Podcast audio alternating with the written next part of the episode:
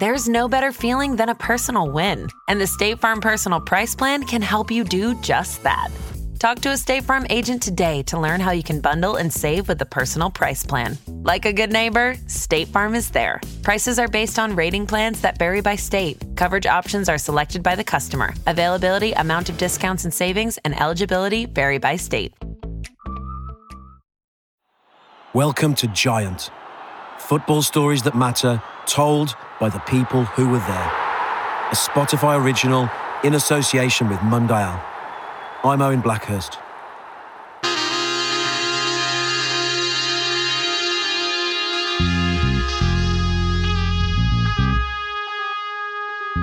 Yeah, it was across from uh, is it Kanu and Kwa? And then I was there and I thought, this is me all day. Normally my celebration is the backflip, but for some reason I was doing some strange dance. Afterwards, when I saw this dance, I was thinking, what am I doing? That is Celestine Babayaro, and this is Ed Keazor. Ah, Celeste, wow. That fear no man energy that you find as a cultural implant in Afrobeat music. Because Afrobeat is basically like the, the band telling you, you know what? I'm here. Look at me. I'm, I'm the best the world has to offer. And that's what I loved about the guy. I mean, that energy, that hunger, and that sheer talent. His celebrations after every goal. You know, as we say, there's a Nigerian, there's a Nigerian saying, you know, we know send. And that was what he epitomized. All of these were little parts of the jigsaw of inspiration that galvanized what really was a team in the true sense of the word. Like, I can't really talk about these guys without getting emotional because I don't think you, I, can actually, I can actually convey to you what they meant to us at a time in our history when we needed something positive to celebrate, you know. And he was part of that patchwork. Bless him. Remarkable celebrations. It's something we've seen from the Nigerians before, the way they celebrate. I was so excited, I didn't even know what was going on. I mean, I did the dance, I've watched it over and over again. I tried to replicate that dance, it didn't work. Um, but it was a beautiful dance and it made a whole lot of people happy when I did it. I'm not sure what, what I can even call that dance. Um, what kind, what kind, what kind of name can I? Any suggestions? What uh, did you call it to Joe Bonfrere? You called it a chicken dance. To I Joe call it the Bonfrere. chicken, dance. Have you heard them? The chicken dance. Well, we'll leave it as the chicken dance. So if anyone wants to learn the chicken dance, here's my agent. So, did Ed do the chicken dance? No, no, no, we didn't dance because you see, right now, a deity was dancing. When a deity is dancing, you don't dance. What we did, when you, you know, when the masquerade is dancing, you hail the masquerade. Uh, let's just say a few glasses of beer were spilled everywhere on people's clothes and they didn't particularly mind. You know, there was lots of jumping, the floor was vibrating. And it's almost like we're saying to us, hey, we told you. We told you. We got this. You know? And once again, that belief, you know, if those who are doubted, that belief in ourselves came back. Like, yes, now, ah, is it not us? No be we, which is a, a pidgin English, our part 12 4. Yes, that's us. Of course it's us. You should know. He didn't send. The boy no send. Can you explain? We no send. Ah, we know send means, you know, we don't care. We don't care. We care, but we don't care. This is us. Look at us. You can't touch this. That's what it means. I've never heard a goal and the reaction to it described so beautifully. Sitting on a sofa with Celestine and in a pub with Ed, it was non stop goosebumps. And there are going to be more. You'll need a jumper. So, what started on the drawing board as the story of a successful football team became far more than that. It's the story of incredible character, once in a lifetime footballers, and the fight for honour. The story of a team that did not send, a group of men who, for three glorious weeks, could not be touched. This is the story of the dream team. These are Nigeria's Olympic immortals.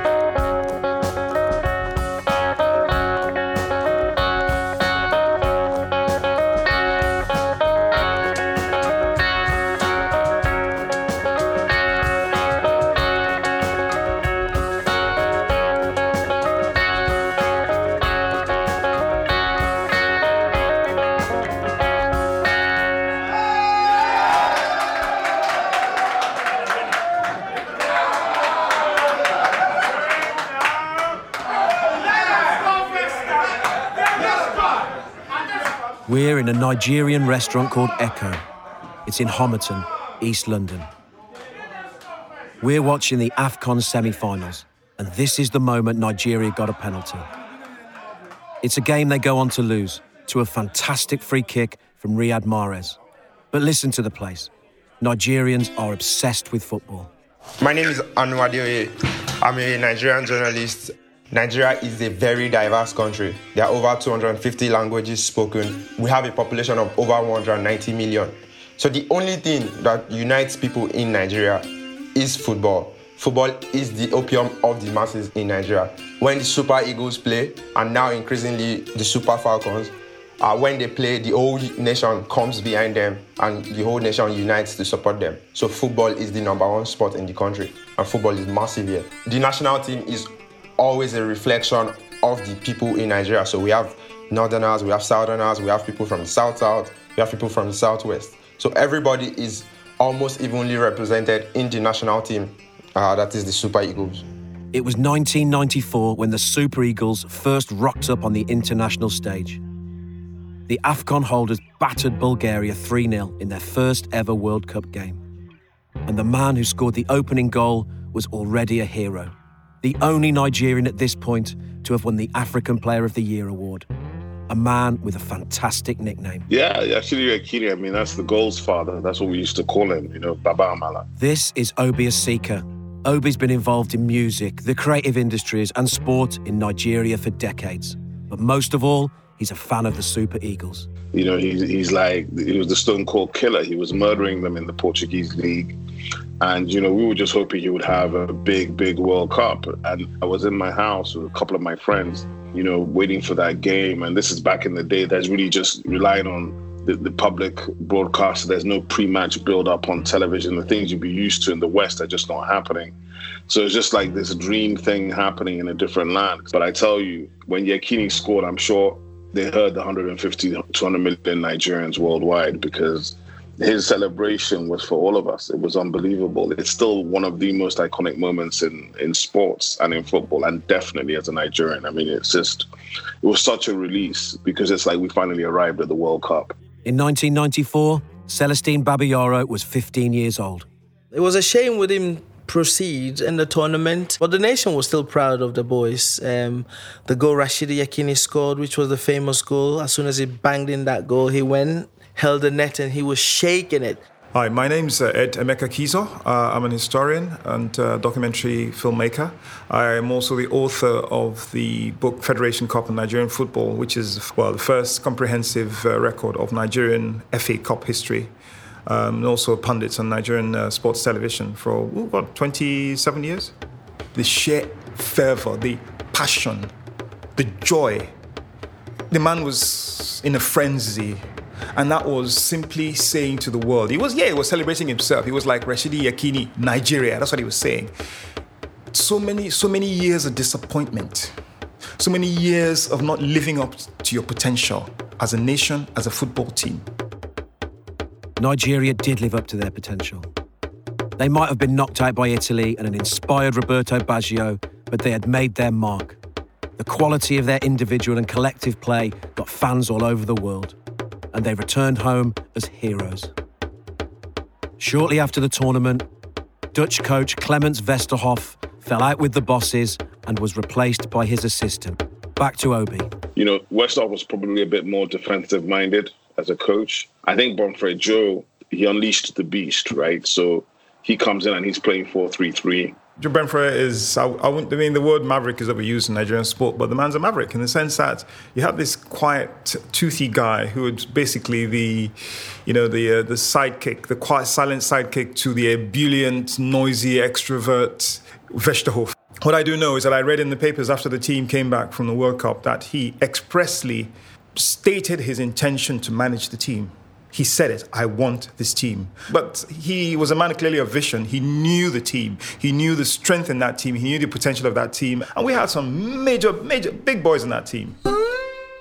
Full disclosure, I'm also Nigerian. We met Joe Bonfrere in Maastricht in Holland. I was stay professional till afterwards. And then where he spent all his time as a player in the 70s and 80s. Yeah, you are from Nigeria. Yeah, I've been there. Uh, two months ago, I was there. I, I, saw eight games in one day. He'd recently returned from assessing players in Nigeria. He talks animatedly about the technique on display, same as it ever was. Somebody have invited me to come to see some football games and to look if there are any good players.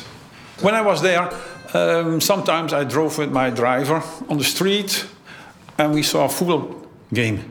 And then the driver stopped, we watch, and then I said, hey, you and you, can you come next week on the training pitch in Ota, outside of Lagos. There's a factory, and we have a field like this, and there the national team players must train. So we invite these young players to come on this field to train, and then we can say, hey, he's good, he's 16 years, we keep him. And on this way, we have all discover our young players. You have to discover them. So I started on that way in 94. I was still assistant coach. Yeah, but I grew already up with a lot of players and I know them very well. And then they decide to take me. The coach left. I qualified with the Olympic. And from that moment, you know the story. This was boom time for Nigerian football. They'd won the Under 17 World Cup in 1993, taken a young squad to 1994, and the two teams started to mould together. Before we take off for America again, Let's meet some of those players. First up, dictating play from the centre of midfield, a player so nice they named him twice. Here's Obi. Myself and a chap called Godwin Dudu who's um, he had a TV show called Best of Football, and we still claim that we discovered JJ Okocha because after he scored his famous goal against Oliver Kahn, we took that video because we were analyzing it on television on his TV show. We took that video to the NFF to a chap called Sani Toro, and were sort of harassing him to call this kid up, which he did. JJ's home debut was actually our first home World Cup qualifier for 94, and it was against Algeria, right? And um, they scored the first goal.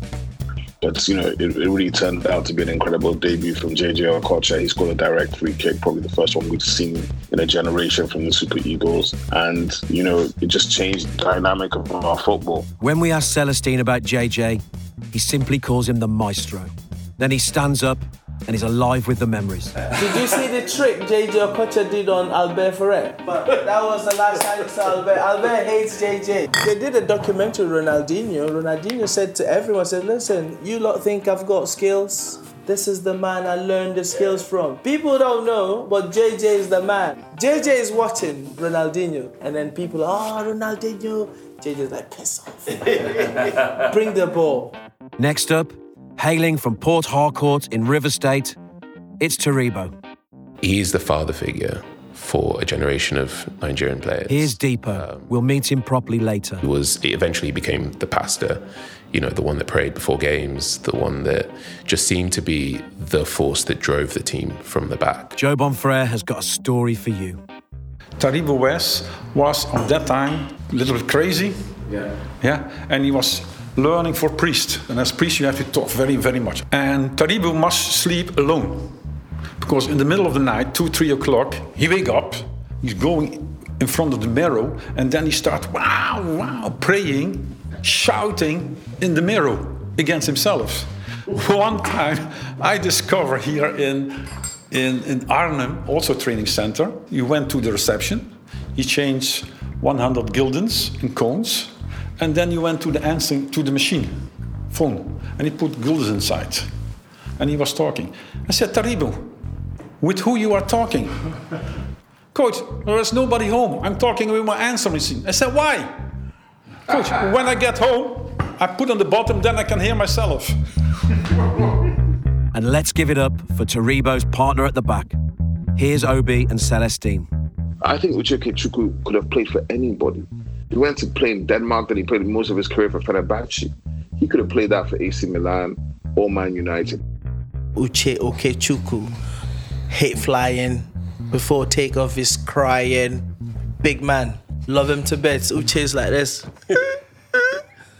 Uche steady son. Never drove a car because he panics, but central defender. No better than Uche Okechukwu. Manchester United wanted to buy him at some point, but the Turkish president says, You're not going anywhere, stay here. Standing 1.97 metres tall. Papilo. Kanu. And haunting Chelsea fans to this day. Look, what can you say about Kanu? I mean, Kanu was out of this world. He was a different, he's on a different constellation from the average footballer in our minds, you know, because we knew, we knew him from, we knew his progression and his role in that team. You know, leadership isn't just about the guy that barks and slaps backs and kicks butts. Leadership is sometimes just about inspiring. And I tell you what, when you lead by example on the pitch, when you basically tell your fellas, you know what, we're doing this, you know, and that was his. That has always been his. His input to every team he's been around. That is what I consider to be leadership. Kanu is one of the greatest leaders of the, any Nigerian football team, going back to 1938. You know, and that's what I mean. What can I say about him? What can anyone say about Kanu? And last, but never ever least, it's the man with the chicken dance. Here's Obi. By the time it got to the Olympics, it evolves to Celestine Babayaro, who again is a player that you know really could have been on the Paolo Maldini level. Because if you Google now who's the youngest ever player to play in the Champions League, you realize it's Celestine Babayaro. I'm not sure who that is. In early 96, the Super Eagles were set to travel to South Africa to defend their AFCON trophy. But a rich time for emerging talent was sharply contrasted by the socio political landscape. So, like many things in Nigeria, this is a story that begins with oil. Here's Anu Adoyi. We first met Anu when he wrote an incredible piece in issue 7 of Mundial on 1996 in Kanu. Nigeria is oil rich, and the Ogoni people are a tribe in present day River State in Nigeria's south south, where oil was plentiful and international oil companies were hard at work. Uh, most notably among them was Shell. And Shell had close relationship with the Nigerian government that was led by Sani Abacha, who came into power in 1993 as a military dictator. Shell went to work uh, exploring oil in, in the Ogoni region and the people, the indigenous people of this region, were feeling the after effects of oil exploration. Most of them they work as farmers, and they and this area is a is a riverine region. Oil spillage and environmental degradation led to uh, many of them losing their livelihood. They began to lead demonstrations against Shell. But Nigeria in the 90s was a terrible place to demonstrate so when Sani Abacha came into power, one of the first things he did was he created a security task force called the ISTF to focus on that region in particular. And during their first deployment, five people were shot outside Shell's property. And Amnesty International has since reported that the ISTF carried out up to 50 extrajudicial uh, ex- executions alongside torture and rape uh, so, leader of uh, the movement of the survival of the Ogoni people called Ken Saro-Wiwa. He was a writer and a non-violent activist. And then when uh, four leaders in the region, uh, when they were killed in May of 1994, Ken Saro-Wiwa and, his, uh, and 12 of his other associates were arrested. Uh, in the end, nine of them were found guilty by a trial that has been discredited ever since and they were sentenced to death by hanging in November 1995. And the execution came against a backdrop of international outcry. For the first time in Commonwealth history, uh, a country was suspended, and Nelson Mandela was president of South Africa at the time. He delivered the key votes from the uh, African bloc that ensured Nigeria's suspension. And um, the European Union, he had 15 member states at the time, they all pulled out their envoys from Nigeria at the time. So Nigeria became an international pariah. In this context, football isn't important. But Abacha refused to allow the Nigerian team to travel to South Africa. Here's Ed Keazor, our historian. To be fair, we were disappointed about AFCON, but I promise you there were so many things going on at the time, right? That, you, you know, Abacha was, look, people were disappearing.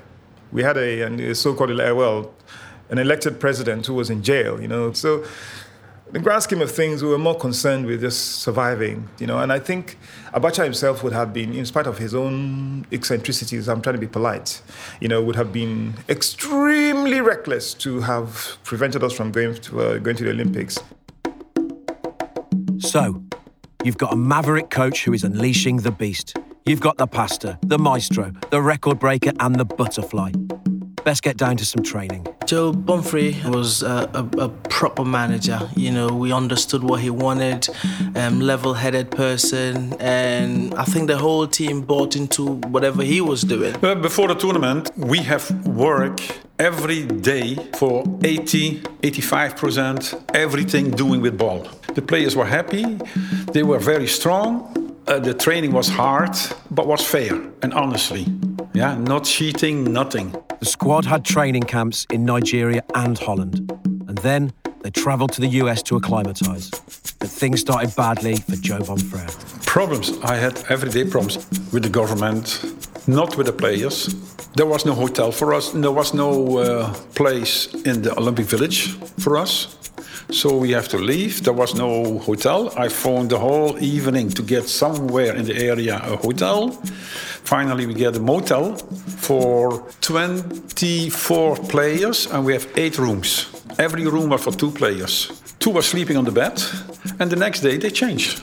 So we have work there. There was no bus to bring us to the training speech in that time. And I paid already many times the, the, the bus. I paid the food for them, the, the breakfast.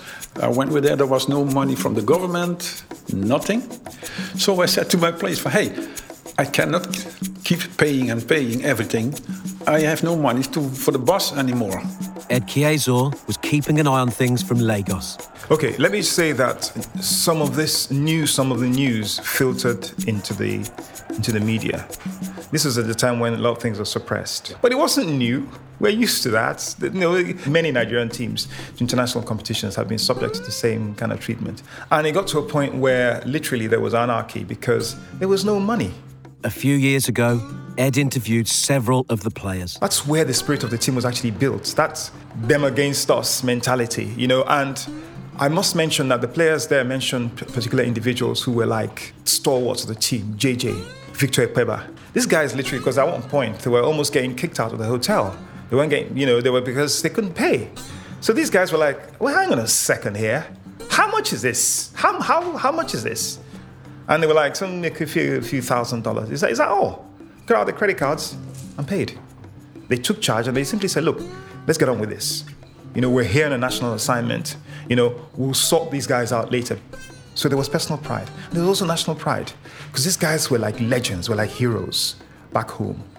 And they knew they carried the burden of a nation on them. So they took it on. They were like, okay, you know, step aside, let's, let's sort this out. Coach, deal with the training. And Joe Bonfrere did. They'd arrived in America in incredible condition and spent the time in Tallahassee working on the finer details.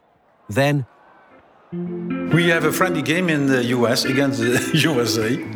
I told him, hey, bring the jerseys, shorts, socks, and everything because the players. Coach, which shirts, which jerseys, which socks? I said, the one we came from Nigeria. You, you brought them. Coach, that's not my job. Nothing. No shirt to play against the USA in Olympic Games for a friendly game. Nothing. Yeah, I called uh, the man who delivers all the equipment from Nike. He was a Dutchman. Yeah, so I make phone calls to here, to Holland, and he make phone calls to USA, to Nike. Yeah, and then finally, two hours before the game, the jerseys came. But the players walking outside in the garden with a towel on side. and I said, Coach, we can play like this, no problem. The team and coach lack support staff. Look at the bench. It's Joe and an assistant but they were on a mission. Hungary and Japan were both dispatched in the group. But back home, excitement was building. Now, every time the Eagles played, Lagos traffic ceased. I'm not kidding. Lagos traffic ceased.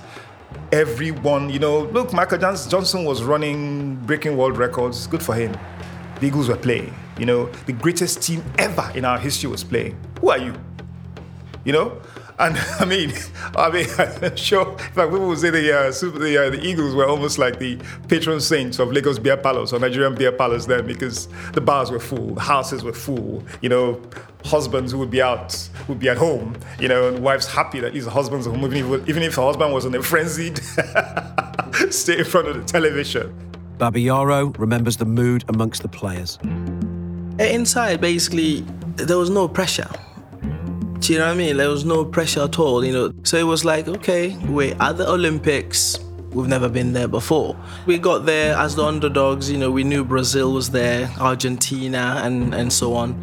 We kept doing whatever we were doing. Like, we trained hard, made sure everyone was fit and committed. You know, every game as it came, um, we tried to win, you know, not thinking ahead. I could listen to Ed talk for days. His passion and his knowledge are intoxicating. So, with everything that was going on, how much did it mean to see his country on the international stage? It was it was incredibly important. You know, let's not forget that there were you know that Nigeria was almost a pariah nation.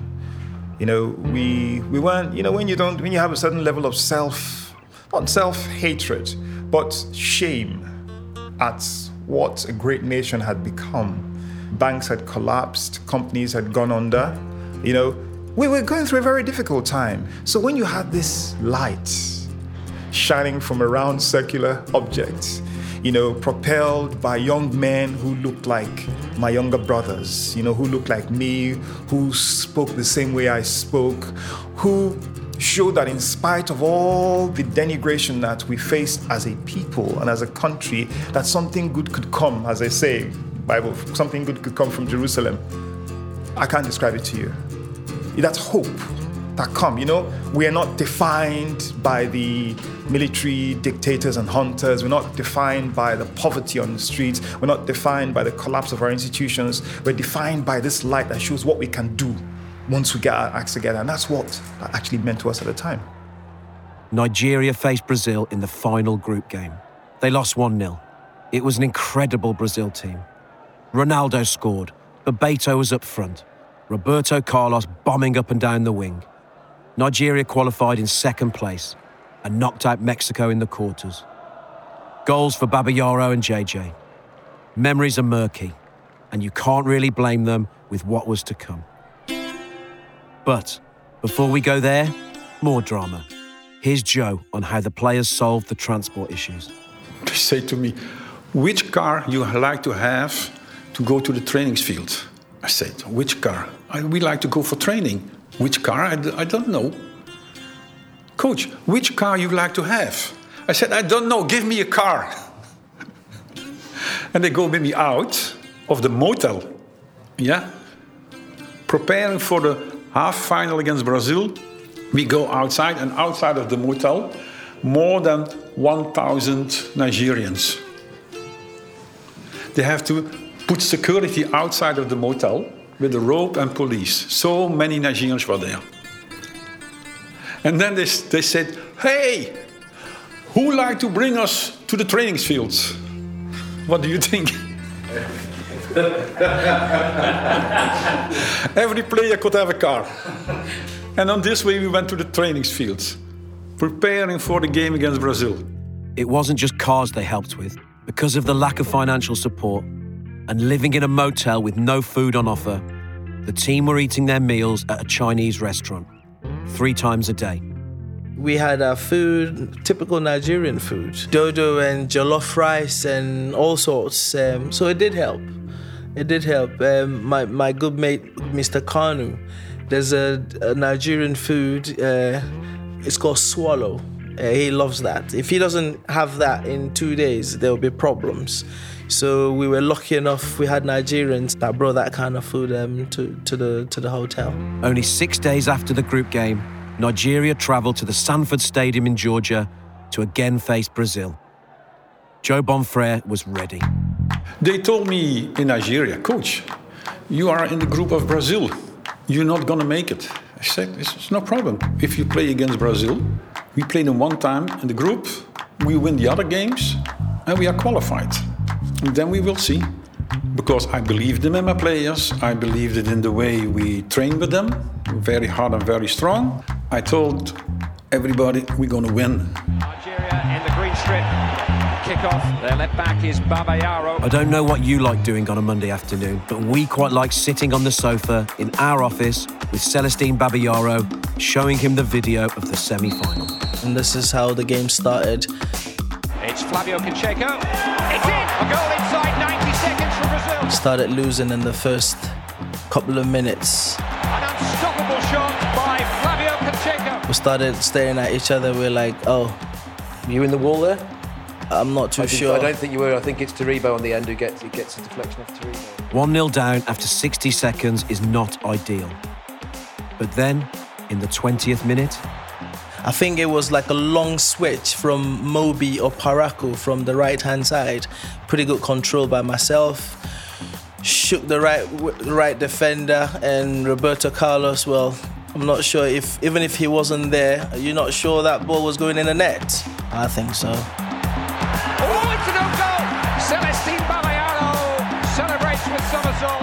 Twisted blood for the defender. No messing. But Brazil scored two more before half time. Over to Ed in Lagos. I was in my living room, and all I can say is that we'd had a, a few bottles of Gulder had been rendered homeless, and uh, watching this, and you know, the worst thing is when you've got a few beers in you and you, you're despondent. That's probably the worst time to, to see a man. Joe Bonfrere was fuming. He still is fuming. Bangs the table and upsets a plate of cheese. But he was not angry with his players. FIFA didn't help us at all because they were dreaming Brazil Argentina final. They didn't give us a room in the Olympic Village. They didn't look when I called them for a hotel halftime.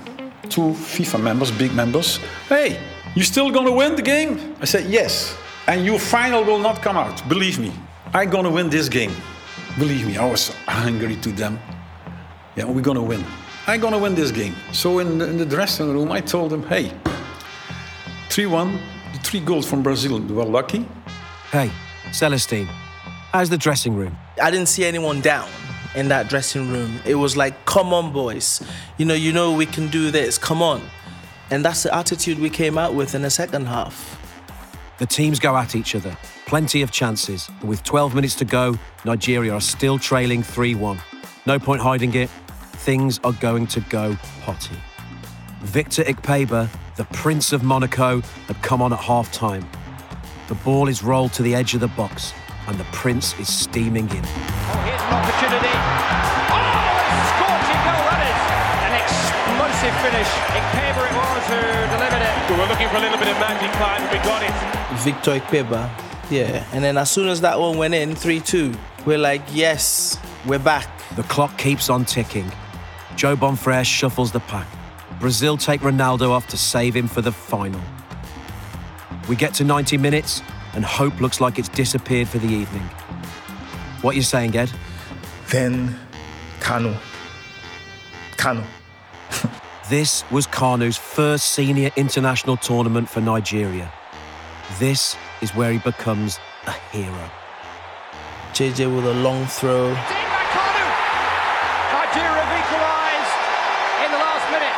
Watch the technique from Mr. Arsenal. Watch this. What does he do here? Actually, it was a brilliant finish.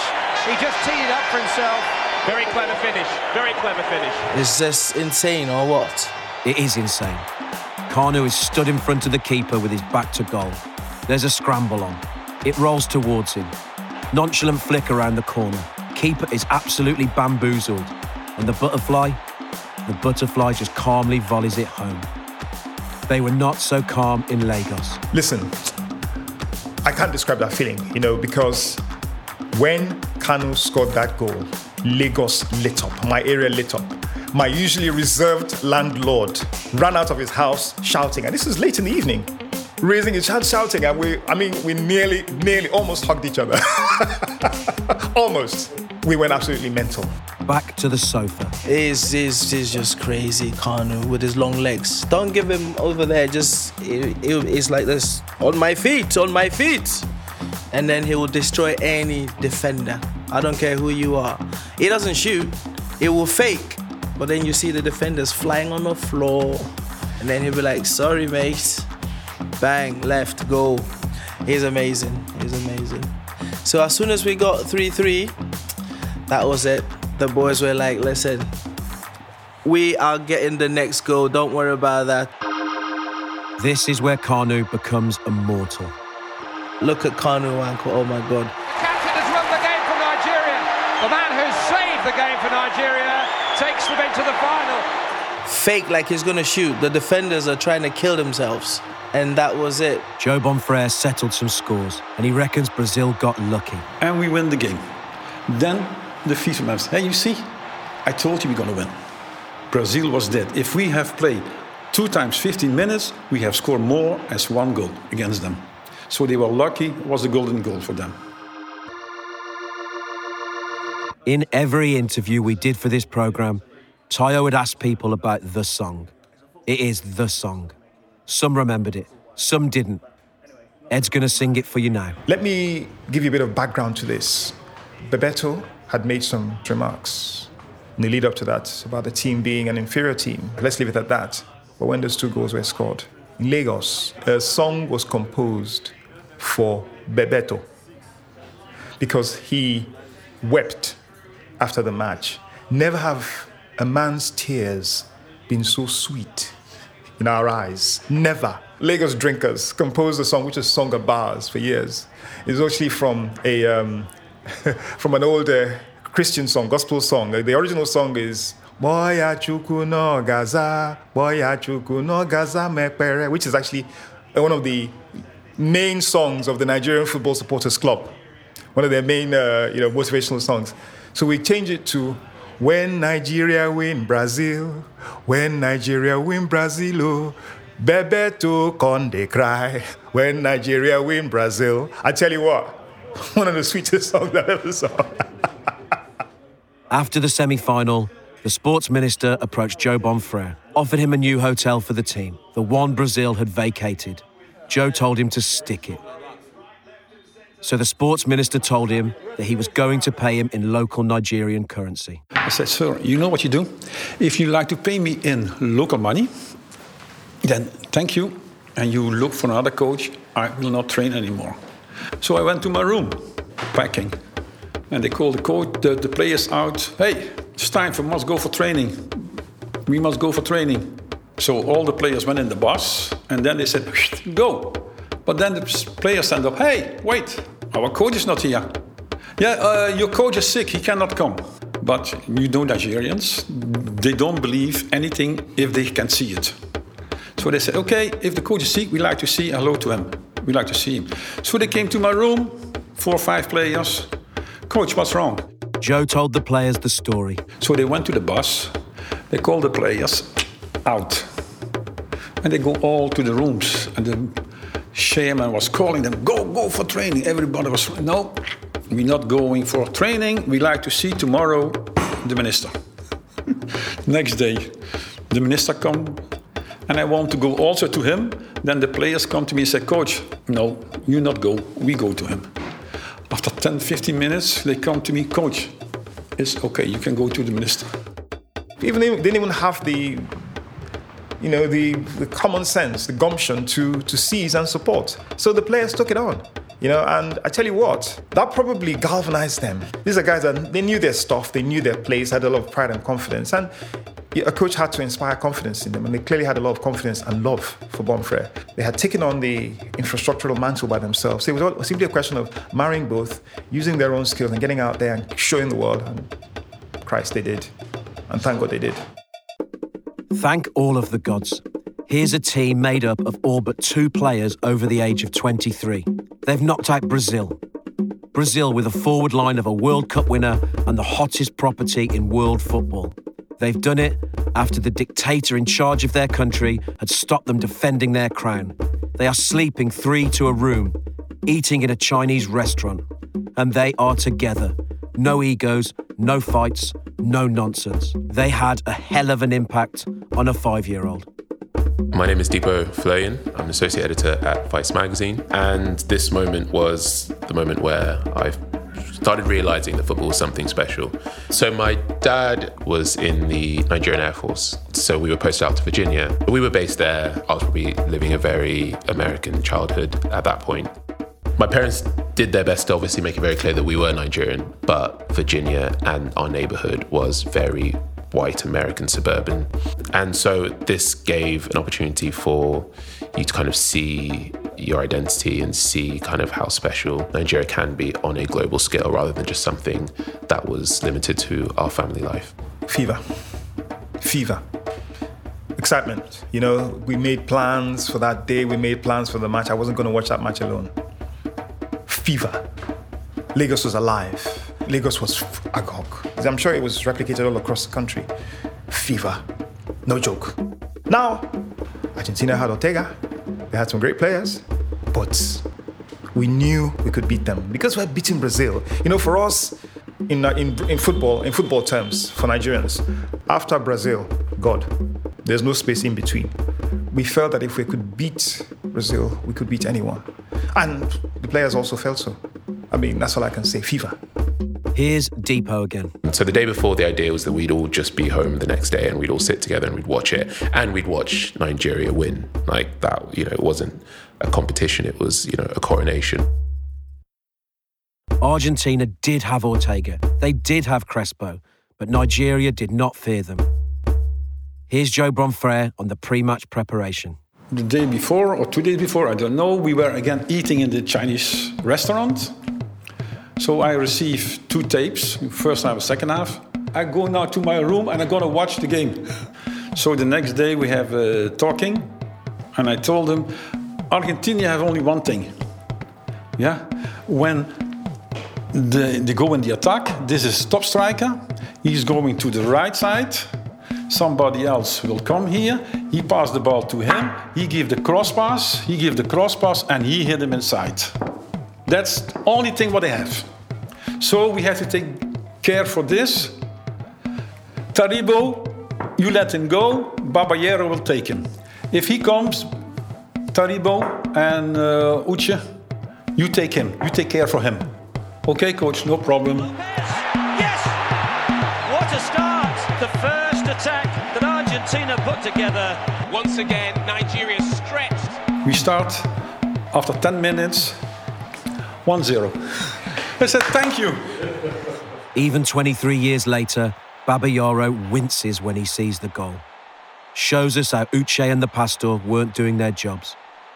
But he's not wincing when we get to 28 minutes. We're chicken dancing again.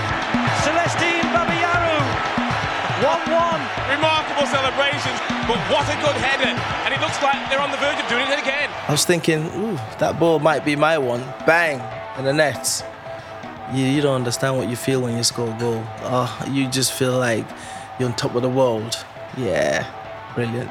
That header. It's almost as if he was like, you know what, I'm- I'm having you. Because he literally lifted himself up on the player to head that goal in. Bless that boy. His body movement, his body movement was clear. He says, you know what, we die here.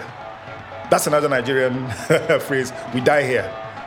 Five minutes after half time, Ariel Ortega did an impression of a man who was dying here. Remember Ortega? One of the new Maradonas? Nutted someone in a World Cup? Hair of a Lego man? Yeah, Ortega's dive. Shame on you, Ortega, wherever you are. Taribo West was pissed off when the, pe- the referee said it was a penalty. As soon as this one went in, they were like, they, they thought, yeah, that was it. They didn't know what was coming. 16 minutes to go and they're calm. Babayaro takes a long throw from the left. Amokachi, it was a striker's finish. Kanu gets the flick on. It bobbles, it bumps. He's got two touches. He's had one, and there's the flick. Amokachi, look, let's put it this way, right? Amokachi is like is like a sword. Use him well. The man was a bull, you know, a most ferociously determined player. Look, it's just that sheer force of personality, you know, and that team. You know, and you talk about leader, whereas Kanu was more of a subtle, skillful, inspirational force. Amokachi was a bull in the strong, in, this, in the simplest sense of the word. He literally lifted the team on his shoulders. An incredible player, you know, an asset to any team. I could do a big build up here, drop a bit of jeopardy in, but you know what's coming. Let's watch it with Celestine. After all, he was there. I think I was in Tenerife. Can you take me back Yeah, a yeah, little yeah. bit? Yeah. If you look at the free kick, the defenders, they could easily kick the ball out. Watch. Look at them. You ignore the ball and you're running the opposite way. And Emmanuel Amuneke, our man, just put the ball in the net and that was it. Goal for Nigeria. Game on. And Africa, the coming power in world football, have stated their intentions in one of the most prestigious tournaments in the game. It's not just game on, it's game over. The Dream Team, Olympic champions, they've denied another powerhouse their first gold medal. Here's Obi Asika. In our dreams, even in their dreams, it was unreasonable to expect an African team to beat Argentina and Brazil. It remains a movie that hasn't been made. I mean, because that's what it is. You know, five African nations declared public holidays because of that win. It was. It wasn't just a Nigerian win. It was a win for the continent, for Black people. It was a. It was a big, big, big, big, big moment. Not a bad match for your first ever game of football. Hey, Dipo. Immediately, there was a link between football and family more than anything else, and and so it felt special to be a part of my family enjoying this moment. It was as much about Nigeria as a country as it was about this football team. And so at the end of the game was this sense of maybe of hope more like that, you know, this was now the beginning of a period of time where Nigeria can be a real kind of force in the world. Yes, we won. And for that moment, we were kings. We were kings, man. You know, no one's going no, no one could take that from us they of course immediately the, the, the Boo Boys came out and said, "Oh, well, it's just the Olympics, you know, what's just the Olympics?" Yeah, we won it. Sorry, we won it. Bebeto was there, Ronaldo was there. We beat them. Okay, so please, we won it. Whether it's just the Olympics or not, we won it. we had won. We had won this match. We had won this match. For the fans and the players, it was ecstasy. But for Joe Bonfrere, it was the opposite. He couldn't shake how he'd been treated. He refuses to forgive or forget. The satisfaction was there. I was satisfied with my players, but I was still very, very angry with the sports minister, with the whole board, with everybody. And that's why I refused to go back with them to Nigeria. Because this minister, he have tried to kill me mentally in US with so many things you don't believe. And we can't believe this next bit. Yeah, even even my gold medal, he have taken it. Yeah, it was gone. They told me, coach, you cannot go upset. I said, why not? I have my gold medal. No, no, coach, you cannot go. The gold medal from you is already gone. Hmm, the minister have taken it. And neither could Celestine. Really? That's strange. Very strange. I didn't know that. That's that's shocking. How can you be a coach of an Olympic winning team and you haven't got your gold medal? That's crazy. I interviewed the players in 2013 and they were still bitter about the way he was treated even then. Let's just say that uh, Nigerians deserve that team. The Nigerian government of the time and administrators did not deserve that team. They didn't. Celestine remembers the impact it had when they got home. Oh, it was crazy. It's like the whole the whole country came out. And we even heard stories, people like jumped from the couple of story buildings and did stuff to themselves. Yeah, it was crazy um, because of excitement. As soon as there's a football tournament and Nigeria is involved, everyone is friends again, brothers and sisters. So this is the only sports I'd say that keeps the whole country together. We could stop there, tie it all up in a lovely bow and roll the credits, but we'd be lying. Joe Bonfrere quit after the tournament. The pain remains. But he loved that team and those players. So I left Nigeria. Not because of the football, because if you work with them and you train the players, if you give me two weeks training with them, I play against any team in the whole world. But the happiness is what's gone. Yeah, even when you have this great success in the Olympic, and you make not only Nigeria happy, but you make all Africa happy with this success. Finally, Africa could say, hey, we are the winners from the Olympic. We have beat Brazil, Argentina, Mexico, Germany, France, Italy. We are now the best one. Not only Nigeria alone. Everybody was happy. There's something else we had to ask Joe. In 2018, it was reported that he had finally been given a house he was promised by General Abacha for delivering the gold medal. The house. This is a story. I have seen my house. I don't know where it is. But on paper, I have, I have a house. This was a golden generation, one that won something. And is there anything worse than wasted talent? Yeah, it's when someone else wastes it for you. All these players had fantastic club careers, but by the time France 1998 came around, the team were in disarray. I think at 98, a little bit of complacency or a lot of complacency gets into the mix. Here's Obi. And the fact that the NFF couldn't retain Bonfrere Joe post the Olympics in itself tells you the problem. Definitely legacy squandered. Definitely lessons to be learned in continuity. Definitely the greatest generation of players we've ever had. Celestine Babayaro was a right laugh. He turned up straight from a Legends game in Madrid. Told us how good Raul still was, how late Marcel Desailly and Frank Sinclair stayed up, and Celestine loves the game. This is the only time he was angry.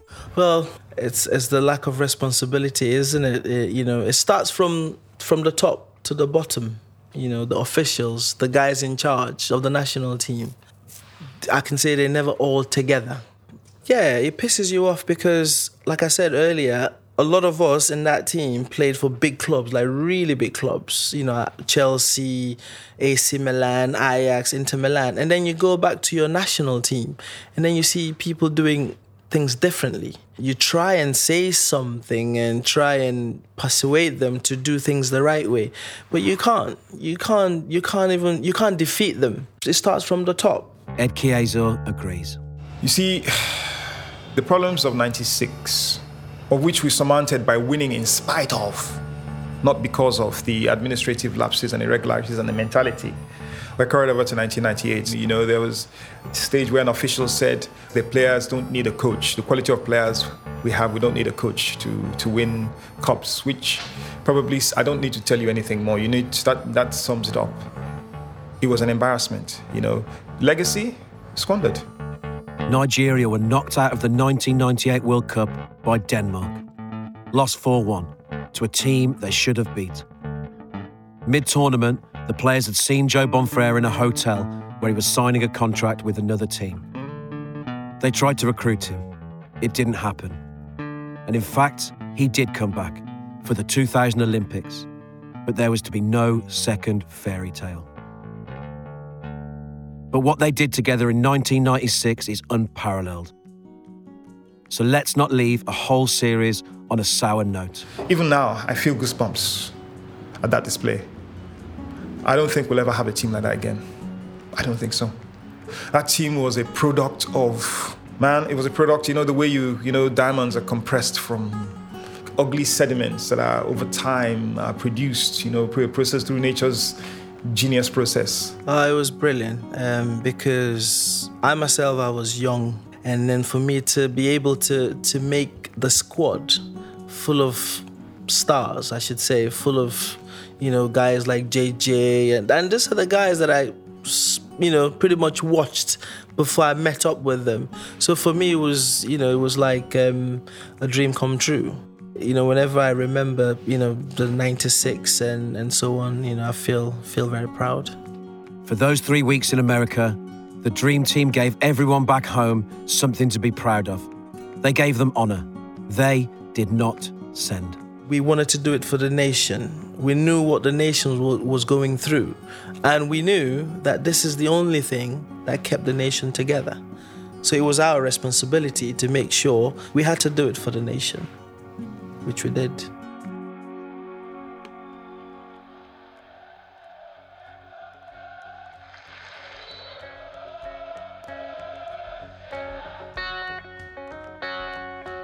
Thank you for listening to Giant a Spotify original in association with Mundial. Dream Team, Nigeria's Olympic Immortals, was created by me, Owen Blackhurst. And me, Seb White. Executively produced and edited by me, Tayo Popoola. Original music by Harry Harris. Additional production by Tom Glasser. Research and transcription by Andrew Martin and Max Freeman Mills. Archive assistance by Andrew Tomchak. Thanks to Chris Sleet for all of his help. And special thanks to Ed, Celestine, Obi, Joe, Anu, and Dipo. That's all for Series 1 of Giant. If you haven't listened to the previous five episodes yet, what are you waiting for? Search for Giant on Spotify now.